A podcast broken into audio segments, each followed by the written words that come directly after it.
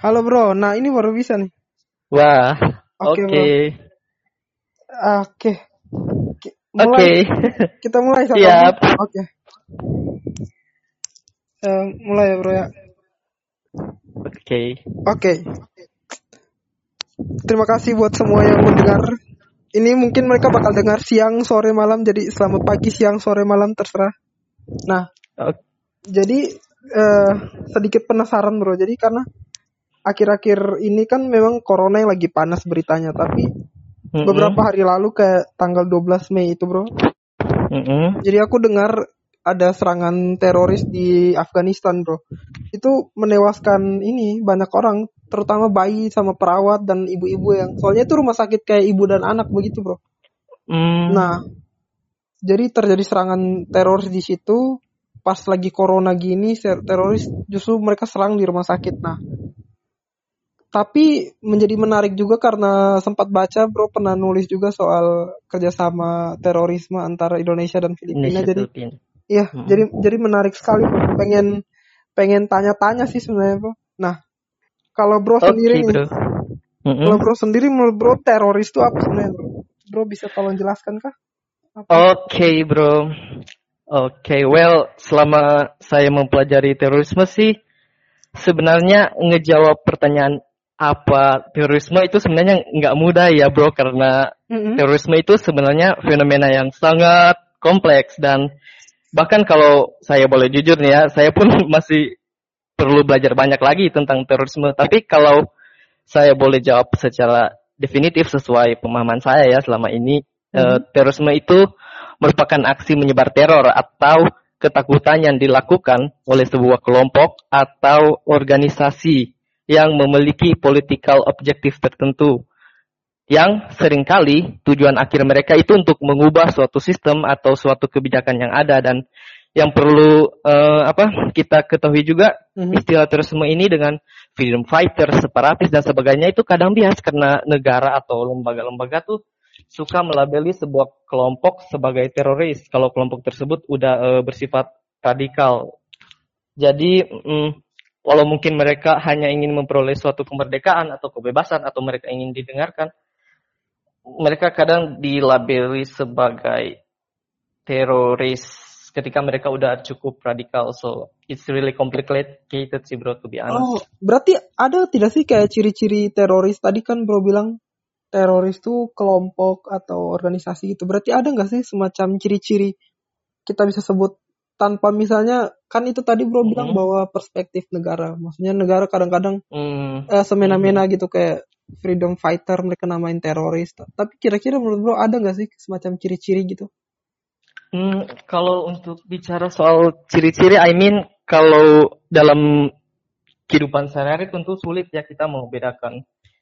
Maksudnya dari pandangan kita sebagai orang awam lah misalnya ya. Hmm, untuk membedakan teroris sama orang biasa itu sulit karena teroris itu pasti selalu berasal dari sebuah kelompok atau minimal mereka menganut nilai-nilai ajaran radikal dari kelompok atau organisasi teroris, teroris tertentu dan mereka itu sangat pandai menyembunyikan identitas mereka. Jadi at a glance emang enggak gampang sih untuk apa kalau seorang untuk mengetahui kalau seseorang itu eh, apa sebagai seorang teroris dan kalau kita sering perhatikan di berita tentang sebuah Mhm. kasus bom bunuh diri misalnya Ya. orang-orang di sekitar pelakunya itu nggak menduga gitu kan Iya, iya, kalau iya, benar, orang-orang yang orang yang mereka kenal selama ini merupakan anggota kelompok teroris atau menganut nilai-nilai ajaran ra- radikal dari sebuah kelompok atau organisasi teroris tertentu karena memang enggak enggak mudah gitu at a glance. Hmm. Sebelum lebih jauh nih bro, sampai Mm-mm. lupa bro, ini siapa? Tolong jelaskan dong bro. Bro ini sebenarnya Oh, siapa? Latar oh, iya. belakang bro tuh belajar apa? Oke. iya, iya, menarik. Iya, iya, Oke, iya. halo para pen- pendengar podcast. Asik. Nama, yoi. Nama saya Azaria Frisaldi. Selama kalian bisa panggil saya Aldi dan kalian bisa cek profil Instagramku Asik. di di @frisaldi pakai y di belakangnya. Oke, Dan Faisal. Hmm. saya ini seperti Kelvin ya, saya mahasiswa atau sebenarnya sekarang sebenarnya udah bisa disebut sebagai sarjana hubungan internasional sih universitas Asik. dari Universitas Kristen Satya Wacana Salatiga dan fokus saya selama studi di jurusan hubungan internasional adalah security and peace because the issues in this in in in this field has been always been my passion gitu. Jadi so that's why aku bahas terorisme gitu di TA saya. Oh, berarti memang karena bro uh, di HI hubungan internasional terus bro fokusnya di keamanan dan perdamaian terus jadinya bro tertarik untuk bahas soal terorisme itu di tugas akhirnya. Iya bro, begitu. Tadi yang dari definisi yang bro bilang tuh berarti di situ ada tidak sih kayak tadi kan bro bilang apa teroris itu uh, punya maksud politik terus apa mm -hmm. tadi ciri-ciri terorisme tuh punya maksud politik terus dijalankan oleh organisasi. Berarti tidak bisa sendiri ya? Apakah ada tidak sih teroris yang sendiri atau memang teroris itu harus selalu berkelompok gitu? Nama teroris? Uh, dari dari yang saya ketahui dan hmm. dari tren yang selama ini ada itu selalu selalu selalu pasti dia berkelompok sih tetapi hmm. saya punya teman yang dia meneliti sebuah uh, teroris juga tapi di Eropa dan uh, katanya teroris yang dia teliti itu termasuk ke dalam individualis. Ya. Saya juga uh, belum terlalu mendalami yang itu sih. Sejauh ini saya masih selalu hmm. mendalami yang dari kelompok-kelompok atau organisasi. Oke, berarti teroris itu organisasi punya maksud politik. Politik. Dengan cara-cara yes. menebarkan teror. Menebarkan teror, ya. Iya. Ada tidak sih bedanya organisasi teroris dan misalnya tadi kelompok pembebasan gitu?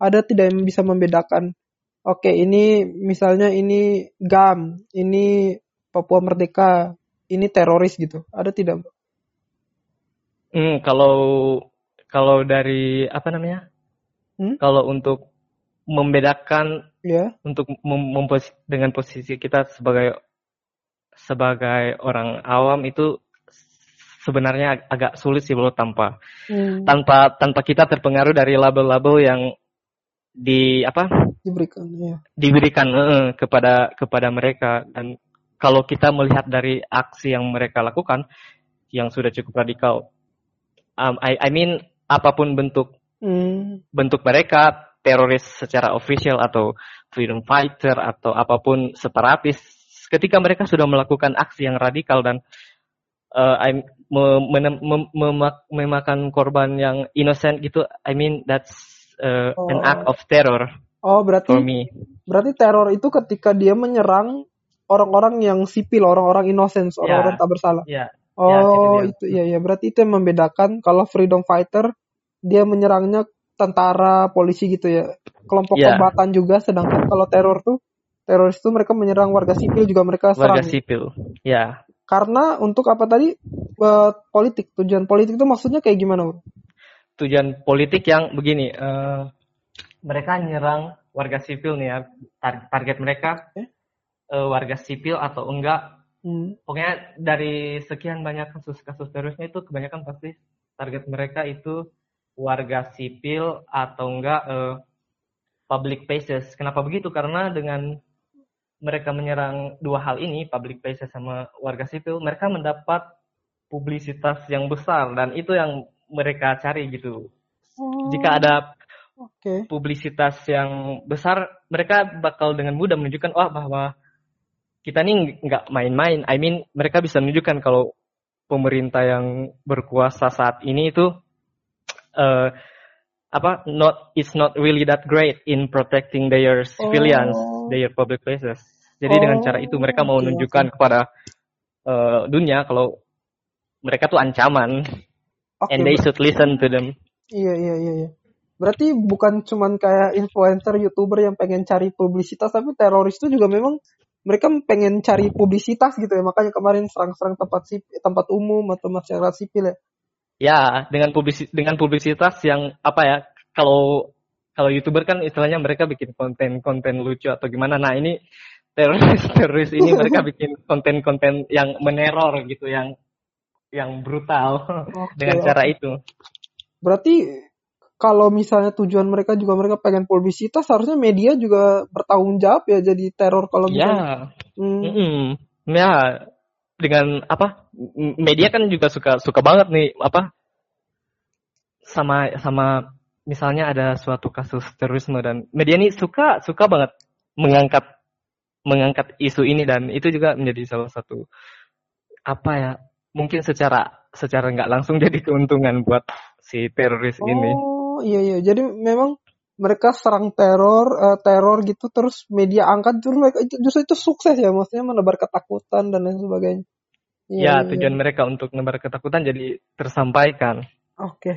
Nah, mm-hmm. karena tadi bro sempat singgung soal apa tugas akhirnya bro yang soal kerjasama uh, terorisme antara Indonesia dan Filipina, tapi sebelum masuk itu pengen nanya sedikit kira-kira bro ada nggak sih penjelasan sedikit soal tren atau perkembangan gitu teroris di dunia gitu sebelum masuk ke Asia Tenggara itu kira-kira di dunia tuh sejarahnya gimana? Tren perkembangannya gitu. Tren perkembangan terorisme di ini ya bro? Iya di dunia. Kira-kira bro punya sedikit pendapat nggak sih soal perkembangan teroris di dunia? Atau okay. yang terkenal terkenal gitu. Well untuk bahas ini sebenarnya saya rasa kita perlu lihat dari historis awalnya gitu ya dari hmm. awal sampai sekarang dan itu bakal jadi pembahasan yang eh apa pembahasan yang sangat panjang tapi kalau bicara soal perkembangan terorisme yang relevan dengan situasi saat ini saya bisa bilang apa tren atau perkembangannya itu statis aja sih karena eh, kenapa saya bilang statis karena pasca serangan 9/11 mm-hmm. terorisme yang paling populer itu uh, apa dia berbasis religious terrorism ya. You name it lah Al Qaeda ISIS Jemaah Islamiyah dan sebagainya. Dan menurut saya tren religious terrorism itu masih akan berlanjut dalam beberapa beberapa tahun atau mungkin dekade ke depan. Karena cukup gampang gitu memobilisasi atau menghasut orang-orang dengan isu agama especially di negara-negara non sekuler kayak negara kita nih ya. Jadi saya yakin ke depannya religious terrorism itu masih bakal bakal relevan gitu dalam waktu yang we cannot predict. Buat yang belum tahu 9/11 tuh apa sih bro sebenarnya 9/11 pasca 9/11 okay. 9/11 tuh sebenarnya apa tuh? 9/11 itu serangan di New York tahun 2001 sesuai namanya 9/11 9/11 itu terjadi tanggal 9 September 2001 di New York City. Hmm. Dan banyak sekali spekulasi, banyak sekali apa namanya? Uh, teori-teori konspirasi, uh, teori opini-opini ya. Mm, tentang 9/11 dan uh, uh, we cannot confirm that secara pasti gitu. Tapi yang katanya yang bertanggung jawab teror kelompok yang bertanggung jawab untuk 9/11 itu itu apa? Al Qaeda Al Qaeda ya? Al Qaeda berarti semenjak 9/11 trennya tuh memang uh, teroris berbasis agama ya teroris ya. berbasis agama ya. Karena uh, apa namanya teroris itu kan ada banyak jenisnya nyala etnoterorisme, uh, ekoterorisme dan sebagainya dan sebagainya. Tapi yang paling uh, ngetren sampai sekarang itu religious terrorism. Oh berarti teroris itu bukan cuma teroris soal uh, berbasis pandangan agama ya berat? Ada ya bukan apa, cuma berbasis ada eko ekoterorisme misalnya kelompok tersebut punya apa um, goal mereka itu di misalnya mereka nggak setuju terhadap kebijakan suatu pemerintahan terkait apa lingkungan dan mereka itu pengen ngubah gitu. Hmm. Hmm, jadi mereka hmm, buka, berbeda dengan religious terrorism yang uh, tujuannya political motifnya untuk apa mengganti pemerintahan mungkin mereka pengen mengganti kebijakan oh. uh, terkait lingkungan kalau ekoterorisme kayak begitu. Cuma hmm. saya belum terlalu mendalami yang lainnya sih karena saya selalu mendalami yang oh. religious terrorism ini. Iya sih. Oh, iya iya iya. Setahu saya saya pikir teroris itu cuman kelompok berbasis agama ternyata ada juga berbasis lingkungan ya. Tujuan politiknya untuk uh, lingkungan gitu etno. Ya. Sentris, ya. etnograf apa tadi tuh etnosentris uh, sih? E eko, eko terorisme kalau eko hmm. etno. Huh. Kalau e kalau etno itu lebih ke apa ya? Lebih ke kesukuan ya, kebangsaan. Eh, eh, kesukuan, mm, etnis. Hmm, oke okay, oke. Okay. Nah tadi Bro sudah bicara soal tren perkembangan teroris di dunia. Jadi teroris uh, pasca 9/11, uh, gedung kembar WTC dibombardir oleh Al Qaeda, terus banyak kelompok-kelompok teroris berbasis agama yang terinspirasi mungkin ya dari gerakan mereka ya. dan masih akan hmm. berkembang katanya Bro sampai dekade mungkin sampai dekade selanjutnya. Nah tapi kalau misalnya di karena tadi fokusnya TA-nya bro tuh kan di apa ya di Filipina dan Indonesia kan. Filipina dan Indonesia. Nah kira-kira bro bisa sedikit kasih tahu nggak sih sejarah histori gerakan terorisme di kedua negara, di baik di Indonesia maupun di Filipina. Oke. Iya, iya. Well, sebenarnya juga sejarah terorisme di Indonesia maupun Filipina juga panjang bahasanya karena Hmm. kelompok radikal yang awal berkembang di dua negara ini justru dari gerakan sosialis atau komunis. Tetapi karena saya fokusnya di apa terorisme fundamentalis Islam, I'll just answer based on my basics, ya bro. Mhm, ya. Iya, iya. which is which is terorisme Islam. Jadi berdasarkan apa yang sudah saya pelajari di Indonesia, terorisme fundamentalis Islam itu eh, pengaruh awalnya itu dari ada seorang yang bernama Sekar Maji Marijan Kartosuwiryo. Hmm. Dia ini tokoh di balik munculnya gerakan Daulah Islamiyah di Indonesia. Nah, Daulah Islamiyah itu artinya negara Islam. Nah, dia ini pengen banget ngebentuk negara Islam di eh, negara Islam Indonesia atau NII Iya. dan Sekar Maji ini punya pengaruh yang besar bahkan sampai ketika dia wafat gerakan NII yang dia bentuk itu terpolarisasi ke dalam berbagai eh, kelompok dan kelompok-kelompok ini juga punya niat yang besar untuk mewujudkan NII yang sebelumnya dicita-citakan dicita-citakan Sekar Maji ini.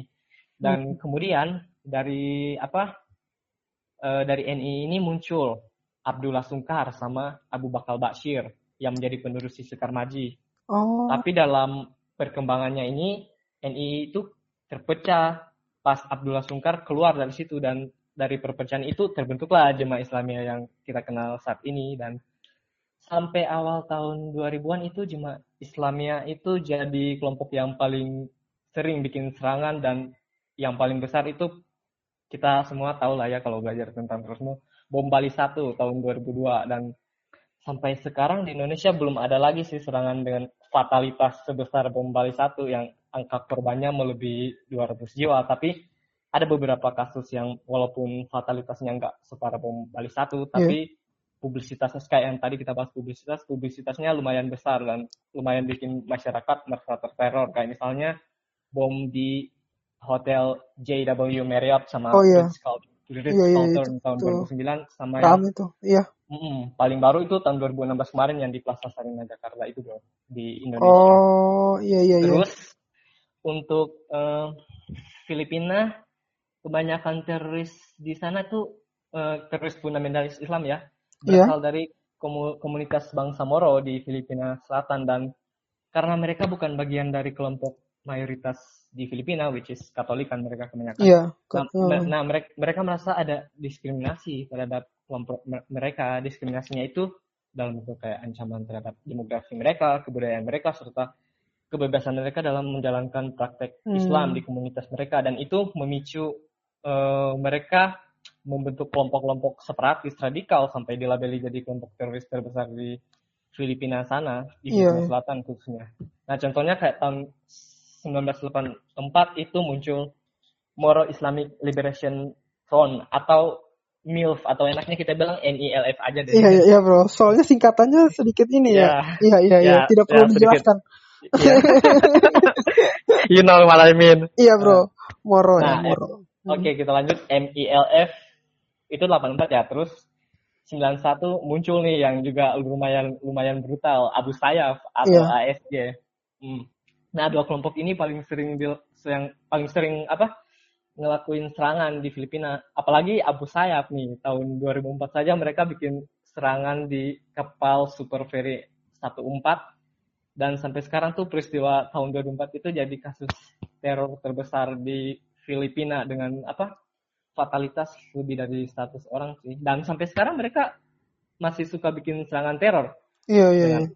menembak lah merompak menculik dan itu lumayan intens di Filipina sampai sekarang Eh, Iya iya. Kalau kalau misalnya sorry dipot kalau misalnya Iya. baca di TA-nya bro tuh kan eh, khususnya di Indonesia tuh pasca Soeharto terjadi banyak Oh. serangan teroris. Nah itu kenapa kenapa sampai Soeharto turun itu banyak ba- banyak sekali serangan teroris seperti yang tadi bro bilang dari NII ya negara Islam Indonesia terus nanti dia terpecah jadi daulah eh, daulah Islam Dau- daulah Islamiyah dan Hmm, Daulah Darul Islam.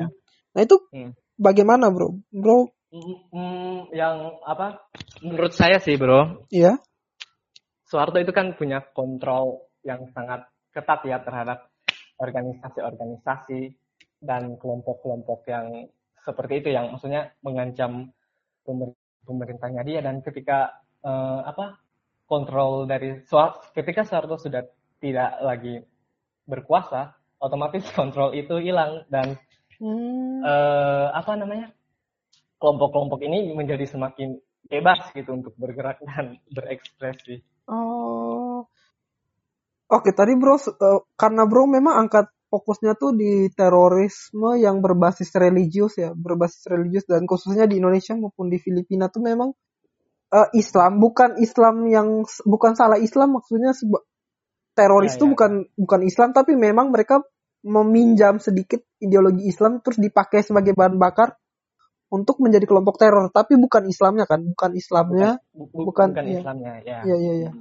Hmm itu perlu perlu tuh digaris bawahi takut ya perlu digaris iya, iya, iya, iya. Ya, takut iya, iya. takut kita kayak memojokkan iya. tapi iya, no, iya. no it's, it's not like that they just borrow the the values from a particular religion ya jadi kayak pemahamannya sempit terhadap salah satu ajaran memang bukan cuman hmm. Islam aja mau ajaran apa pun ajaran apa pun bahkan ya. bukan agama bukan agama pun maksudnya apa pun ideologi kalau uh, memang dipahami secara sempit bisa berbahaya juga kan ya secara sempit dan radikal tentunya Nah, tadi bro bicara soal apa tadi di Filipina ada Abu Abu Sayyaf dan MILF. Mm-hmm. MILF itu dulu Liberation Army, terus bagaimana ceritanya sampai MILF yang awalnya tuh cuman uh, pasukan pembebasan ya, kayak ingin memerdekakan diri tapi jadi dicap sebagai teroris tuh itu kenapa bro? Ada ini nggak? Bro tahu nggak sedikit nggak? Um, kalau untuk mengapa dia menjadi teroris sebenarnya saya belum terlalu hmm. uh, apa namanya belum terlalu mendala mendalami sih mungkin karena uh, behaviornya dia udah menjadi radikal bang yeah, yeah. karena apa namanya uh, kita eh saya kan bahas kerjasama tentang uh, MELF eh apa MELF Indonesia sama Filipina menurut uh -huh. ini si MELF ini sebenarnya sudah pernah berdialog dengan pemerintah Filipina dan waktu itu kalau nggak salah Indonesia jadi mediatornya. Oh. Kalau saya saya nggak salah ingat belajar-belajar sih bro. Hmm. Oke okay, oke okay. berarti kelompok yang awalnya tuh uh, bukan teroris, memang dia memperjuangkan hak politiknya, tapi lama kelamaan tuh bisa menjadi teroris juga kalau mempergunakan cara-cara kekerasan, terutama menyerang warga sipil kayak gitu ya. Ya. Mm -mm. Hmm. Oke oke. Nah, tadi histori soal uh, histori soal gerakan terorisme di Filipina maupun di uh, Indonesia. di Indonesia. Nah, mot tadi bro sebenarnya udah sempat singgung tapi bro mau ini nggak kasih penegasan nggak soal apa sih sebenarnya motif teroris di Indonesia maupun di Filipina? Oh. Maksudnya kan oh. kayak hmm. uh, kayak misalnya kalau di kalau kita bicara soal terorisme tuh kan mungkin di kepala kita tuh Timur Tengah gitu di daerah-daerah yeah. rawan konflik uh, Afghanistan kayak gitu-gitu di Sudan. Nah, kenapa sampai apa sih sebenarnya motifnya mereka tuh? Oke, okay. um, berdasarkan apa riset-riset saya selama melakukan penelitian tentang counter terorisme Indonesia Filipina itu motif. Jadi sebagian besar teroris di Indonesia dan ya halo bro, bro dengar kan? Iya iya iya. Oh iya, motif de, uh, sebagian besar teroris di Indonesia dan Filipina itu untuk mendirikan pemerintahan berbasis agama seperti yang dibahas sebelumnya ya mm-hmm. di uh, tentang terorisme political objektif. Nah itu dia. Dan mereka itu ingin mengubah existing governing system yang ada. Contohnya saja si JI sama ASG Mm-hmm. Mereka ini sama-sama punya agenda untuk mendirikan ke Mohon maaf, bro. JI sama mohon maaf, JI sama apa tadi? ASG Abu Sayyaf, Abu Sayyaf. Oh iya, JI Jamaah Islamiyah. Jamaah ya, Islamiyah ya, dan ASG Abu Sayyaf. Ya, nah, ya. mereka ini punya uh, agenda yang apa?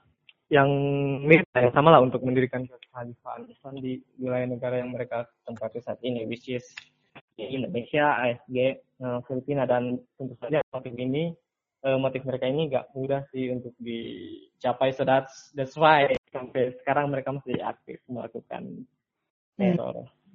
Oke. Okay. Ada nggak sih kaitan atau benang merah kayak kerjasama antara teroris di Indonesia dan Filipina. Kalau youtuber kan ada namanya collab tuh. Jadi misalnya Hmm. siapa collab sama siapa. Nah kira-kira ada nggak collab gitu? Teroris kita collab sama Filipina gitu kaitannya.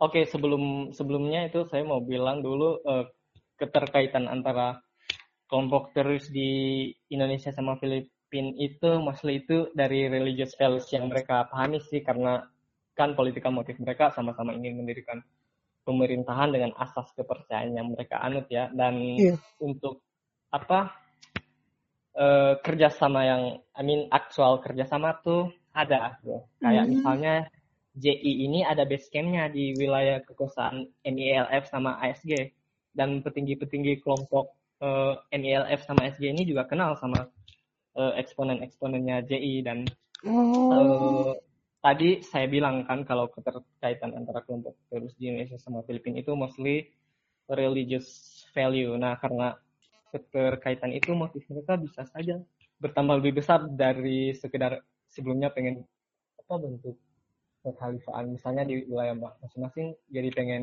bikin yang regional gitu mencakup wilayah Indonesia, Oh. Filipina atau bahkan Asia Tenggara. Oh jadi eh eh, kelompok teroris kita nih memang latihannya di Filipina gitu ya bro? Ya, ya. Oh. Dan ap, dan maksudnya kenapa sampai harus ke Filipina gitu? Ada nggak sih teroris Filipina yang ke Indonesia gitu latihan di Indonesia?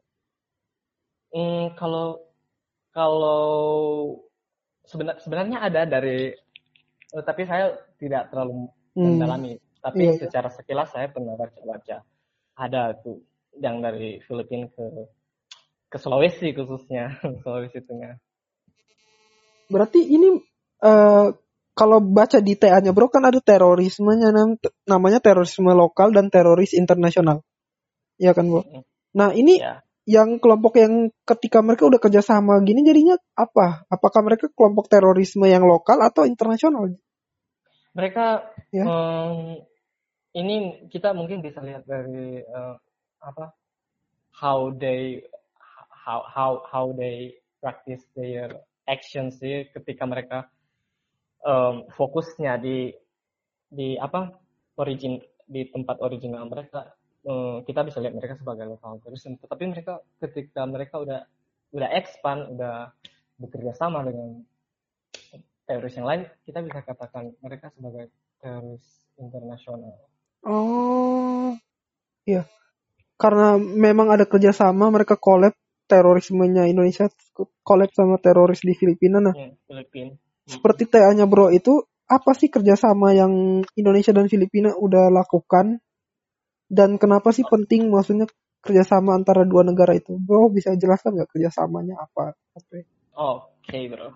Um, I mean berdasarkan um, riset yang sudah saya lakukan di TA saya tuh Indonesia sama Filipina dari tahun 1990-an sampai sekarang itu hmm, kerjanya sebenarnya enggak mengalami pen- peningkatan yang signifikan sih kerjasamanya itu sebagian besar selalu cenderung normatif kayak kayak pelatihan bersama, patroli bersama, pertukaran informasi, eh, pengembangan kapasitas personil dan etc. lah. Jadi hal-hal tersebut hasilnya dipraktekin di negara masing-masing. Memang ada sesekali polisi eh, sama tentara kedua negara saling ngebantu di medan perang kayak contohnya di Mindanao misalnya pas ada konflik Marawi tahun 16 kalau nggak salah Hmm. itu em, tentara tentara Indonesia tuh ngebantu tentara sama polisi di di Filipina gitu.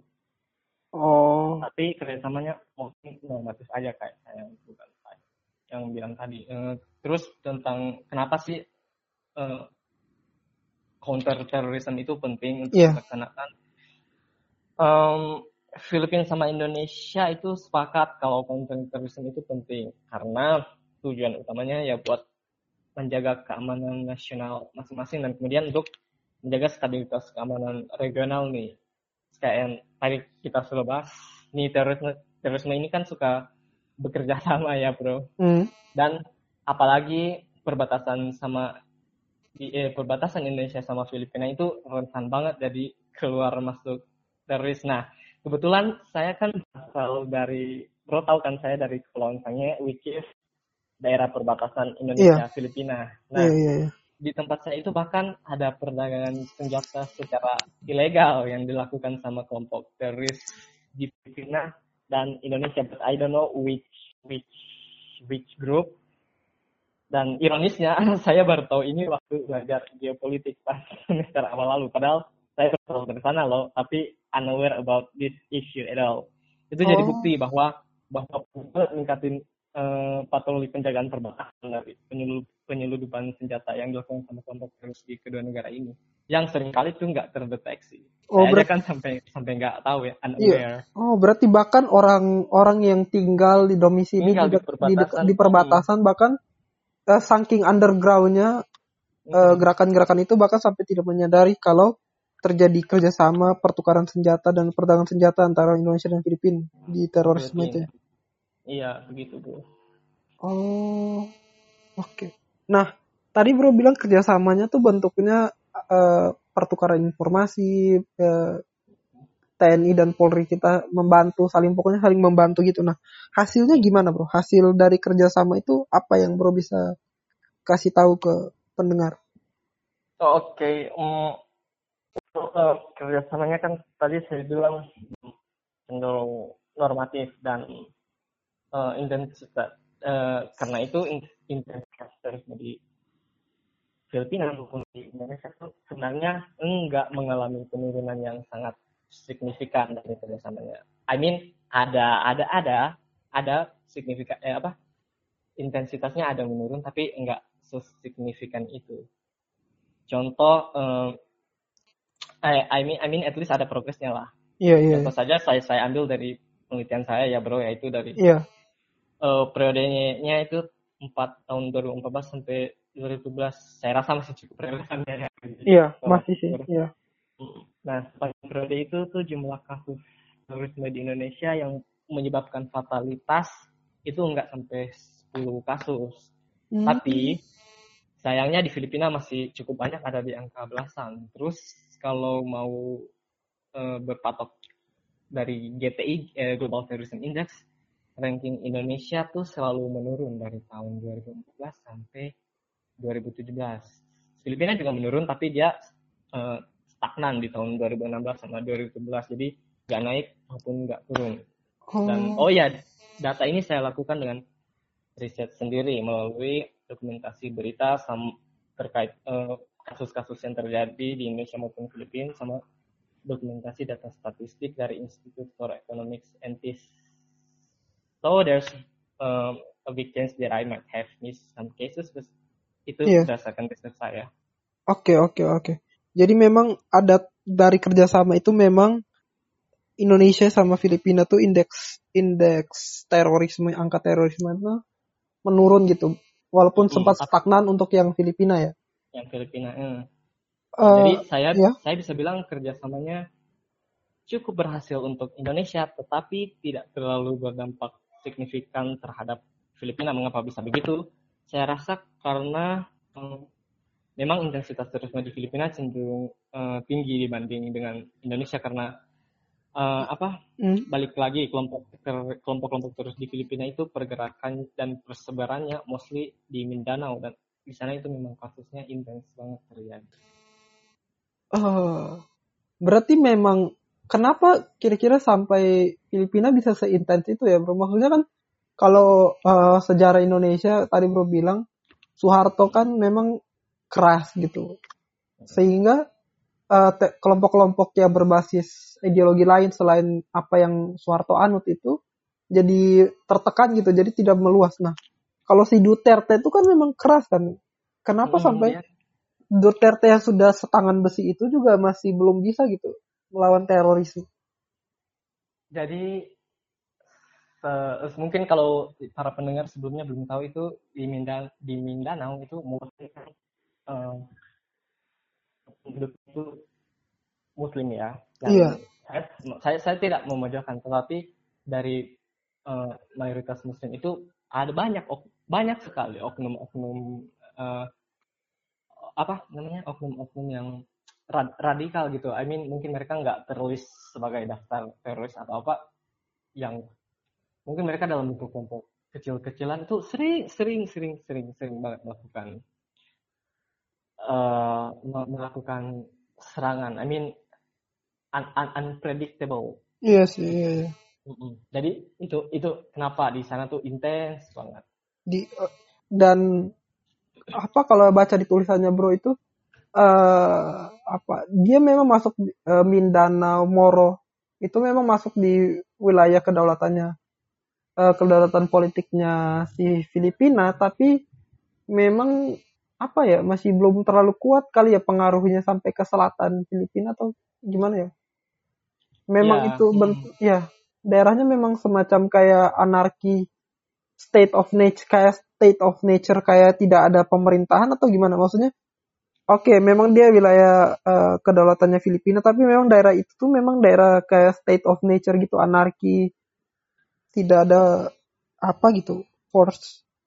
Kayak dari tentara atau dari polisinya mereka memang sudah tidak bisa menangani sampai kewalahan atau emang gimana sih kalau bro sedikit tahu. Um, kalau mau bilang tentara Filipina atau polisi Filipina menangani, mereka menangani cuman ya itu tadi, I mean in, saking tingginya intensitas di sananya itu karena uh, saya saya kan tulis di sana itu uh, apa namanya mereka pengen uh, pengen saking pengen merdekanya gitulah bro karena merasa kayak they they are very much different from mostly northern part of the Philippines. Oh iya iya iya. Dan uh, saya juga tulis di TA saya sebenarnya si uh, ini kalau nggak salah dari pemerintahan sebelum si Duterte dan bahkan diwariskan kepada Duterte mereka ngasih kayak apa uh, uh, apa istilahnya ot ot ot otonom khusus untuk yeah. wilayah Filipina Selatan saking saking saking apa saking Sus. pengen meredam yeah, iya. intensitas yeah. Mm -mm. Cuma I I I don't know bagaimana kelanjutan uh, dari pemberian status otonom ini apakah berdampak berdampak atau kayaknya nggak terlalu bro. Soalnya kan masih in, masih intens. Iya iya iya iya iya. Jadi keingat kalau misalnya mungkin kalau misalnya bro pernah tahu uh, Uni Soviet pas mau pecah tuh kan Rusia jadi salah satu negara yang paling besar pasca pecahannya Soviet. Tapi ada satu negara kecil namanya Chechnya. Itu oh, memang oh, iya, iya. identitasnya tuh identitasnya kebanyakan Islam. Islam. Iya dan mereka berbeda sekali dan mereka juga bukan cuma dari identitas keislaman mereka tapi mereka punya ras juga sedikit berbeda dari ini dari Rusia sehingga mereka kayak merasa tidak menjadi bagian dari Rusia dan mereka membuat gerakan-gerakan radikal sih. Kalau bro tahu hmm. case-nya, iya ya. Hmm, oh, hmm, jadi uh, apa namanya? Kurang lebih mirip ya bro ya? Iya. Jadi berarti memang apakah memang kembali lagi ke ciri-ciri teror? Apakah memang te semua terorisme itu berasal dari kelompok-kelompok yang marginal ya? Maksudnya kelompok-kelompok yang terpinggirkan dan tidak merasa memiliki identitas yang sama, berbagi identitas yang sama, itu nanti jadi terorisme atau gimana bro? Apakah semua teroris kayak gitu? Berasal dari kelompok hmm. marginal? Menurut bro? Um, Oke, okay, ya uh, bisa jadi begitu, tapi um, saya, saya, saya. Um, kayak misalnya kayak kalau, kayak gitu. Bisa jadi begitu, begitu juga, tapi ada juga bro. Um, kalau kita pahami uh, pakai referensi lah misalnya dari tulisannya si Brenda sama James Lutz I mean kita yang di HI UKSW tahu lah itu yeah, yeah. yang judulnya Terrorism di Basics ada satu kondisi yang disebut dengan kondisi anomi, anomi itu nah kondisi ini anomi iya yeah. kondisi ini tuh secara gampangnya adalah kondisi saat seorang mengalami gangguan atau ketidak stabilan sosial. I mean ini kalau lihat dari individu ya terlepas mereka. Iya. Yeah. Golongan kelompok apa. Nah misalnya orang yang datang dari rural ke wilayah urban atau mungkin migran yang berpindah negara dan sulit untuk berbaur di, lingkungan sosialnya. Nah, orang-orang dengan kondisi kayak gini tuh rentan banget juga untuk direkrut jadi kelompok teroris karena tawaran dari kelompok teroris itu yang paling dasar uh, adalah sense of belonging. Jadi kalau mereka di reach sama satu kelompok teroris dan mereka merasa diterima di situ, well mereka akan mudah jadi direkrut. Oh, berarti kalau bicara soal level individu ada namanya anomi. Hmm. Ketika anomi. orang itu misalnya terpisah dari kelompok lamanya dia dan dia merasa sendiri di tempat yang baru, hmm. itu bisa dengan mudah gitu ya, lebih mudah didekati dengan kelompok-kelompok teroris sehingga karena mereka dia mungkin mempunyai rasa kesamaan atau belonging, hmm. merasa memiliki kelompok baru sehingga dia lebih mudah didoktrin gitu. Itu kalau level individu. Individu. Kalau misalnya di kelompok itu ada apakah memang teroris itu selalu berasal dari kelompok-kelompok yang marginal kayak misalnya di kelompok Islam di di uh, Filipina merasa terpinggirkan dengan adanya mayoritas Katolik dan mereka merasa berbeda gitu. Mungkin juga sama kayak yang di Thailand gitu ya Patani, mereka merasa oh, berbeda. Oh, iya, iya. Kelompok Melayu yang berada di Thailand gitu. Hmm, sebenarnya saya nggak bisa uh, bilang mostly atau atau beberapa atau a, a, memang ada yang begitu tapi ada juga yang yang murni. Hmm, misalnya saja di di Indonesia ya kita ambil Indonesia kan amin um, mayoritas Islam which is nggak nggak termarginalkan dong orang. Tapi mereka pengen pengen gitu membentuk kekhalifan Islam. Oh. mungkin karena mereka nggak merasa sesuai dengan ideologi yang dianut Indonesia saat ini. Oh iya iya iya. Amin amin nggak bisa bilang nggak bisa bilang mostly karena termarginalkan karena hmm. ada juga yang emang kan di, di di apa namanya di Timur Tengah juga gitu yang yang mostly Islam tapi masih aja pengen ngebentuk iya iya, iya. mungkin iya berbeda aliran atau gimana hmm. nah dari yang kerjasama Indonesia kembali ke kerjasama Indonesia dan Filipina itu ada nggak sih bro tantangan-tantangan yang dihadapi kedua negara saat bekerja sama? Oh, oh ada ada sih ada ada banget. Menurut saya nih uh, tantangan kedua negara ini dalam melaksanakan kerjasama kerjasama itu kedua, negara ini masih agak lag di motivasi mengeksekusi kerjasama secara maksimal. Jadi hmm. tantangan terbesarnya itu sebenarnya adalah untuk lebih meningkatkan motivasi melak dalam melakukan kerjasamanya itu sih. Mungkin dengan cara mempertegas dan meningkatkan intensitas kerjasamanya di masa kesepahaman yang akan dipenuhi nanti. Biar nanti kan hasil kerjasamanya itu lebih merata dan lebih lebih signifikan lagi peningkatannya baik di Indonesia maupun di Filipina nggak cuma kayak di PA yang saya dapati itu bahwa hmm? hasilnya di Indonesia yang lebih daripada. Oke. Okay. Jadi jadi kalau bisa jangan cuma di salah satu negara aja yang hasilnya berdampak atau kelihatan menurun harus dua-duanya baru saya bisa nanti mengatakan kalau kerjasamanya itu efektif untuk untuk kedua negara. Oh iya, di, dikatakan berhasil kalau memang kedua negara itu juga efektif gitu. Kalau cuma salah satu negara aja belum bisa dikatakan hmm. berhasil. Belum bisa, belum bisa terlalu dikatakan berhasil. Amin, Amin mau bilang berhasil nggak nggak pede gitu loh bro. Iya, mau bilang berhasil enggak, mau Tapi, bilang enggak juga enggak, enggak enak. Uh, uh, uh, uh, iya iya susah emang bermasalah. Iya, iya, iya, iya, iya. Kalau terakhir nih, pertanyaan terakhir, Bro. Oke, okay, uh, Bro. Kira-kira Bro punya prediksi nggak sih tentang gerakan teroris?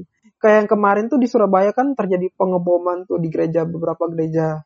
Di di di Filipina juga misalnya nelayan-nelayan kita yang berada di perbatasan di laut perbatasan antara Filipina dan Indonesia tuh sering juga di diambil gitu oleh apa disandra oleh Abu Sayyaf.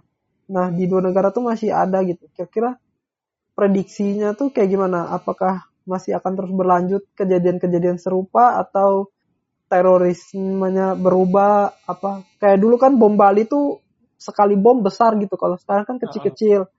Kira-kira ada nggak sih prediksinya bro ke depannya tuh masih sama atau ada beda lagi bentuknya gitu?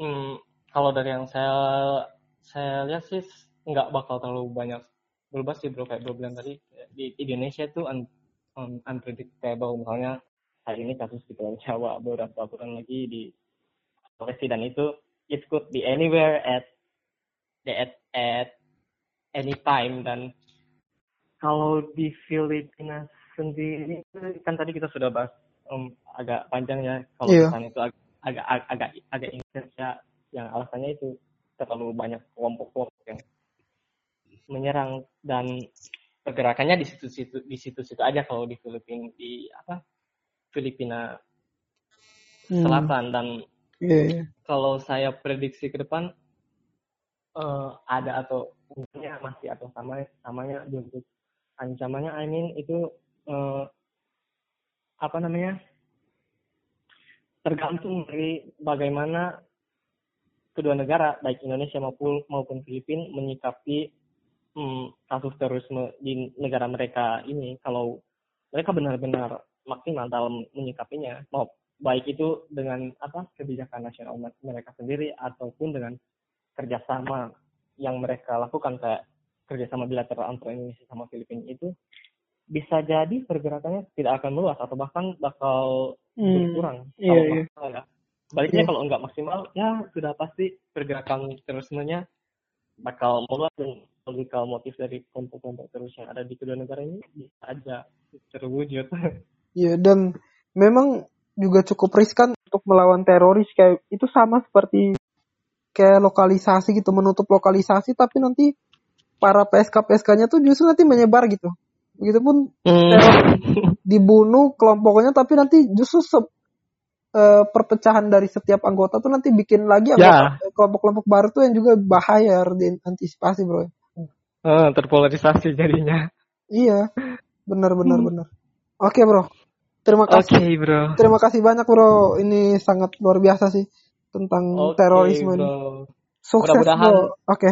Oke, terima kasih. Mudah-mudahan bro eh, puas dengan dis- berdiskusi dengan saya. Wih, Dan keren. Mudah-mudahan pendengar podcast juga puas ya, tidak tidak bosan. Ini episode pertama bro. Gila. Oke bro. Mantap. Terima kasih Oke. buat waktunya Oke. dan iya bro. Ya, Sampai it's jumpa such an bro. honor juga saya jadi pembuka episode Asik. di podcast. Thank you so much bro Oke. for the opportunity. Terima kasih banyak bro. Selamat Oke, malam. selamat malam juga Stay bro. safe. Stay safe. Penting tuh bro. Oke bro juga. Oke.